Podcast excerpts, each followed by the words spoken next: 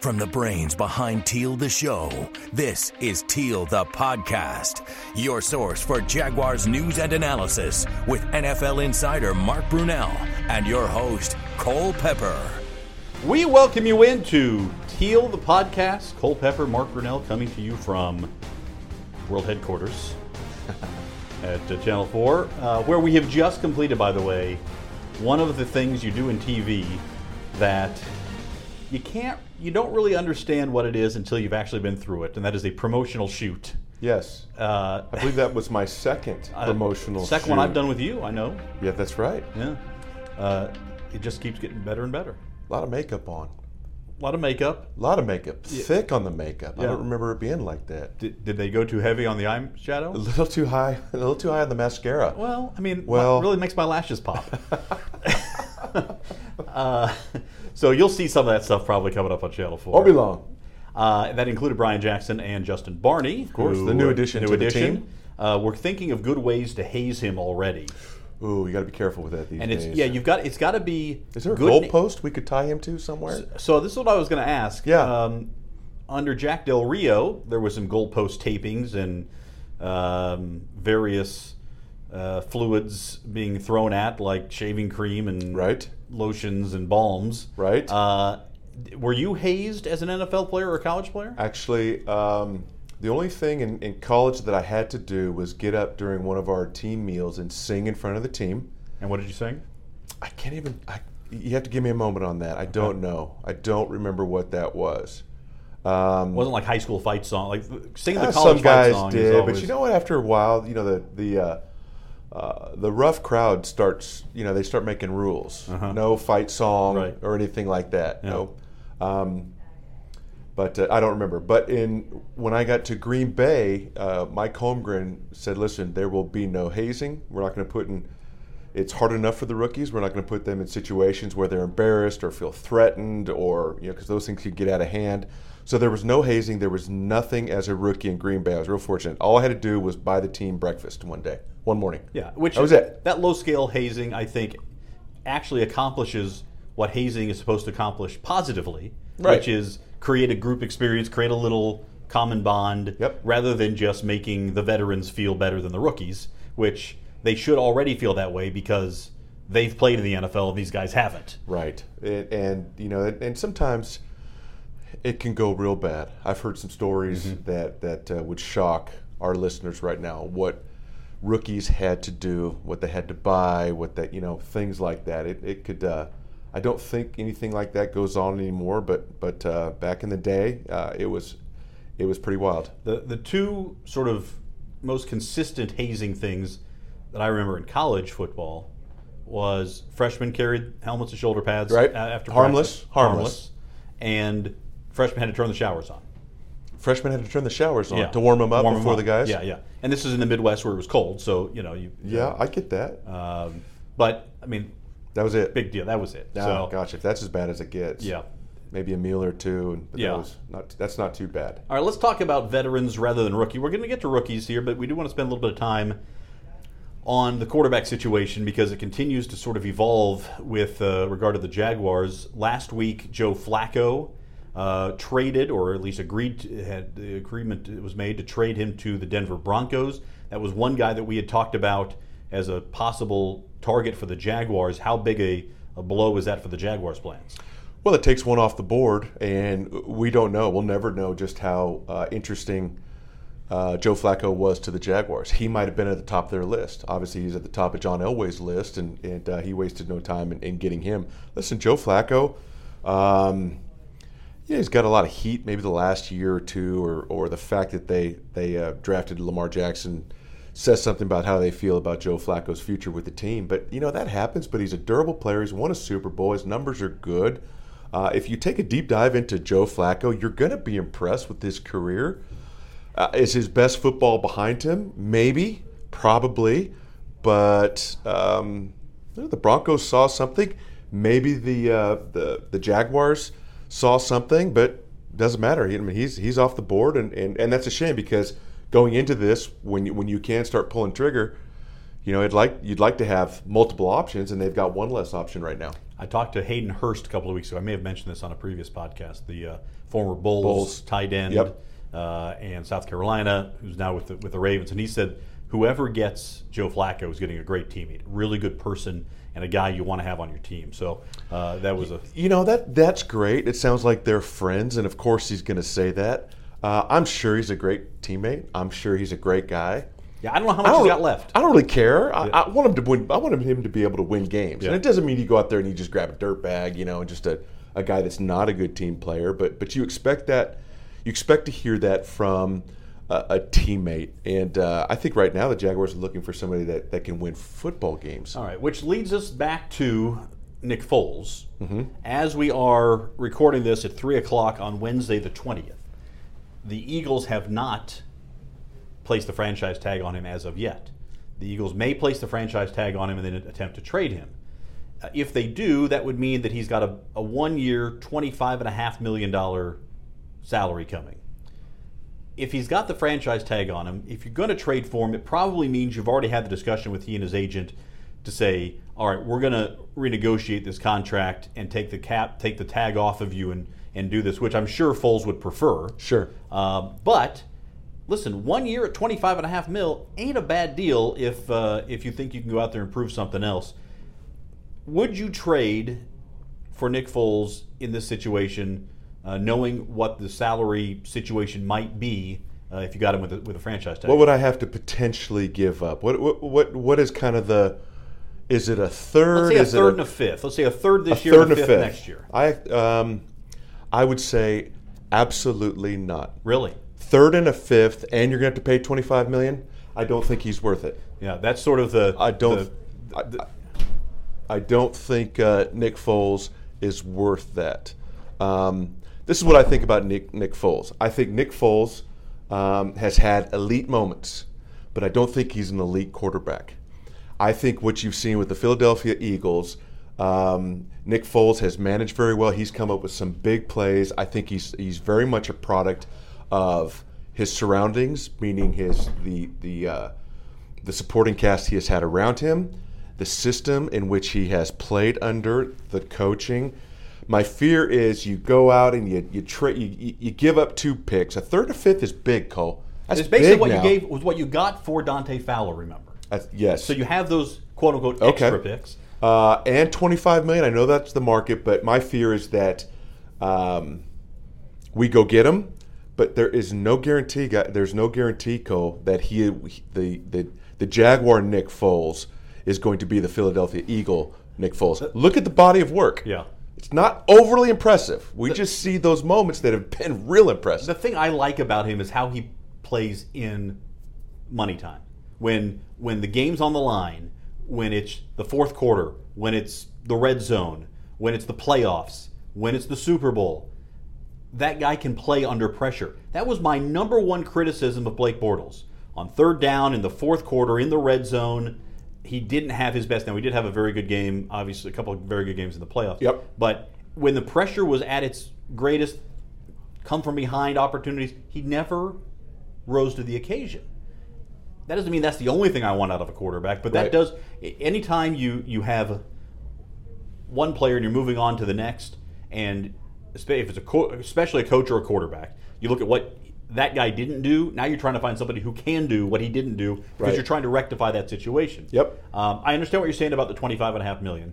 Um, if if his number was 18 and a half per year on a four-year deal Different story. with a third and a fifth as a trade. So 18 is just simply what those guys are getting. Yeah. That's the market now. Yes. Yeah. You know, and, it, and actually it's probably north of that right now, isn't it? I mean, the guys that have played, that Yeah. have been around for a while. Listen, I, and here, here's another side to that. If you're Dave Caldwell, if you're Doug Marrone, and you're Tom Coughlin, and you have to win right now because the expectations from the from ownership are this needs to turn around this needs to turn around right now. If I'm in that situation and I know I have to win right now, I think a little different going into Yes. it. But if you know, if you're saying, listen, let's go get a young quarterback, a draft pick, and because when you do, you're gonna, you you know, that kind of buys you a little bit more time. Maybe you get two or three more years. But if I got to win right now, I'm looking at Nick Foles. But if I've got a little time, I'm kind of thinking Teddy Bridgewater, Tyrod Taylor, go draft a first round pick, and uh, hopefully he, he pans out. So there's two different ways to, to look at this. It's a bridge guy and a draft pick, Yep. or it's a veteran established, Yep. and then you spend that first round pick on another player that can help you on offense. Yeah. And by the way, just as a side note, of all the positions on offense, the two positions that rookies seem to have the most success in right away are running back and offensive line. Hmm. Receivers and quarterbacks, tight ends tend to take a little longer to develop for whatever reason. Um, listen, a left tackle, you know, obviously we saw, you see what Boselli did, but even some guys like Khalif Barnes came in and was able to play early on as a tackle. I don't know that you spend the seventh pick on a right tackle where the Jaguars have some need, or a right guard where they- where they may have some need. Um, but I just think I'm just throwing it out there. I don't think it's beyond the realm of possibility that the Jaguars spend that first round pick on a, on a running back. It's not not I don't think it's the odds on favorite position, Right. But I think they might. Again, going with this thought of having to win right now. I, I actually agree with you. I, I, I could see that happening. Don't be surprised if you're surprised. Right. Don't be surprised if you're surprised.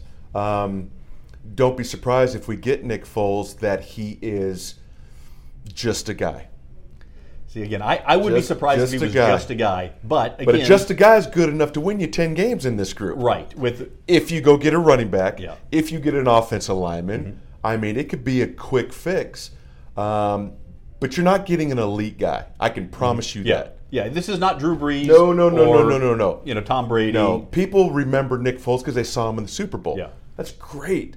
But you've got to look at the body of work. You're not getting a top five guy. I'm not that I don't know if anybody Top really thinks that. I'd say top 15. I don't know if I'll say top 10. Right. Something I think 12 to 18 range Yeah, would and that's reasonable. listen. It, it- it's an upgrade. It's Yeah. not bad, but if our defense is a top five defense, if we could run the ball, another thing is how much is the philosophy going to change under DeFilippo? Yeah. I don't think it's DeFilippo's call to make. I think it's Tom's call to make. I think it's Doug Marrone's call to make. And if they want to play great defense and run the ball and not turn it over, then you can have all the fancy, modern, current, progressive offensive plays you want. We ain't doing them. Well, let me, let me talk about the defense a little bit Mm-hmm. here because this is the other part of this conversation. Uh, the Jaguars brought in Dom Capers this past week as the senior defensive assistant. Yeah. Um, this we've seen this happen uh, before when a coach is under a, a bit of pressure that he says, "All right, well, let me get." In fact, this is one of the reasons Doug Marrone was brought in toward the end of the Gus Bradley era is because they he wanted another guy who he you know he could say, "All right, I know this guy knows this stuff. He's been through it. He's been a head coach. He understands how it operates." Now, Dom Capers is one of the most well-respected defensive minds Right? ever in the NFL. He was a defensive coordinator on your teams in '99 and 2000 That's right. has always been a zone blitz guy. Um, more often than not, a three-four guy, but not always. Has done uh, plenty of four-three. This has not been a blitzing defense by and large in, in Jacksonville under Todd Wash. How much of a change is Dom Capers going to make in the Jaguars' defensive philosophy? I don't. I don't. I don't know. And honestly, I. I. Uh, well, first of all, I love Dom Capers. Yeah, he is a good man. He is an incredible coach. Uh, uh, just an amazing coaching career. I can go on and on about him, but I don't get the hire. If I'm Tom, Wa- if I'm Todd Wash, I don't get it. Yeah. I don't get it. If he was brought in to come alongside Todd, okay. If he was brought in to kind of advise Doug, I understand that, but I don't think I, I think Todd Wash has done a very good job. Top six defense in Yes. the la- each of the last three years. If it's not broke, you don't fix it. Do we need it? Does Todd Wash need another voice? Is that hire any indication that there's perhaps not as much confidence in Todd Wash as maybe we think there is? I, I, no, I think they're absolute. That is exactly what that says, and that they want a different perspective and don't want just the same old thing over and over again. With, you know, the thing. Last year they were very vanilla on defense, and some teams started Right. to try to figure them out. We talked about this after the Kansas City game. You could see a different way that teams were approaching the Jaguars defense, and they found some ways to to get it done. Now the Jags defense was still very good, not as good as the year before, right? Sacks, Not as opportunistic. They didn't get the ball plays, as much. Right. Sacks, Biggest difference. No doubt. Yep. The sacks and, and the turnovers forced were the big, and points scored, uh, the, the, a huge difference. We knew that it was unlikely that they were going to follow up what they did in 2017 and 2018 with with those numbers because some of that is just luck. You know, you've got to be in the right place at the right time Right. or be in the right situation in the game. But still, the number six defense. This is not, uh, or number five rather. They were they were five, two, and six the last three years in total yards. Um, I think it's interesting because Doug Marrone told us that he does not even interview coaches for his staff unless he's coached with them or unless somebody he has coached with has coached with them. So what that says is he went to Coughlin and said, "What about Capers?" Right? So, I would disagree with that. oh really? I think Tom Coughlin said, "We're hiring Dom." Oh, Capers." in other words, well, okay. Whether whether Doug went to Tom or Tom went to it I- is a Tom I think Coughlin. is- it's a Tom Coughlin endorsed move. I think it's a Tom. Uh, I think it's a Tom Coughlin uh, absolutely endorsed moved. I think he. I think he reached out. He made the call and said. He said, "Dom, I want to bring in." They're they've they're longtime friends. Completely respect one another, obviously, but I don't think this has anything to do with Doug Marrone or or uh, what he wants or his who he'd like to bring on. I think this is all about Tom. This is, just my guess. is this now? the- they're not going to tell you that, Right. But I think this is Tom Coughlin saying Doug uh, Dom Capers is coming in, and this is the way it's going to be. Is this the kind of move that threatens the stability or balance of a defensive coaching staff? Sometimes you could have too many voices. Um, Dom is not a, a, a big, overbearing personality. I think Dom understands how important culture is. I read something where Dom Capers will come in and he's going to fix the culture. What, what's he going to do? I think he's a sounding board. I think if, if Todd Wash is smart, listen, Dom Capers is going to be here. I think you just bounce everything off of him, mm-hmm. knowing that you're the voice. The defensive coordinator is the voice. The offensive coordinator has to be the voice. And you don't have to be on the same page. Todd Wash and Dom Capers don't have to be on the same page, but the players have to think that you are. Mm-hmm. You might have different philosophies. It's You like, might disagree. like parenting, right? The kids Yes. have to think that you're totally on the There's same- no Yeah. question. So, is is I, this isn't a role where Dom Capers is going to be up in the de, on the, in the defense talking to him. Um, I don't. If it is, Can I make this parallel? Tell me if this is accurate. crazy. It, it'd be crazy if it was. Tell, tell me if you think this is an accurate uh, parallel. Doug Marrone, working under Tom Coughlin, uh, regardless of what the titles are, Marrone has said he's used Coughlin as a sounding board constantly with these things Yes. because he respects him so much, has such a, a, a deep regard for him. Say, if Todd Wash can treat Dom Capers in that same way, he can be a real benefit Absolutely. Absolutely. There's no question. And Todd would be a fool not to lean on Dom Capers. Hey, what do you think about this? Um, that would be smart. And Doug, the same th- the same way. Hey, Dom, what do you think about this? It's just interesting because you you've already got Tom, and you're really you're bringing in to a degree another Tom, an older guy that's been around a lot, that knows a lot about football in the NFL. So obviously, Tom felt like there was a void, something missing, something needed. We've got to find someone to kind of fill this role to help whoever needs to More be helping his institutional wisdom. Exactly. Or Tom just says, you know what? Gosh, I really like Dom. He's available. He's my buddy. Wouldn't hurt to bring him in. Mm-hmm. How much of a role he has, we don't know. You know, they brought in Monte Kiffin. You know, Gus brought in Monte Kiffin Right. years ago. Monte Kiffin was watching a lot of tape. He was around. I'm not sure Monte Kiffin did a lot. Right. You know, um, things that I've heard that he was just kind of, you know, Gus had worked with him before down in Tampa, just kind of brought him on and uh, let him be in the building, let him be a part of it. But I don't know how much Monte Kiffin really had a role. Now, listen, I don't know. I'm just guessing. But uh, I was in the building a lot, and didn't seem like Monte was doing a whole lot. Yeah, yeah, I You know? agree with you. You know?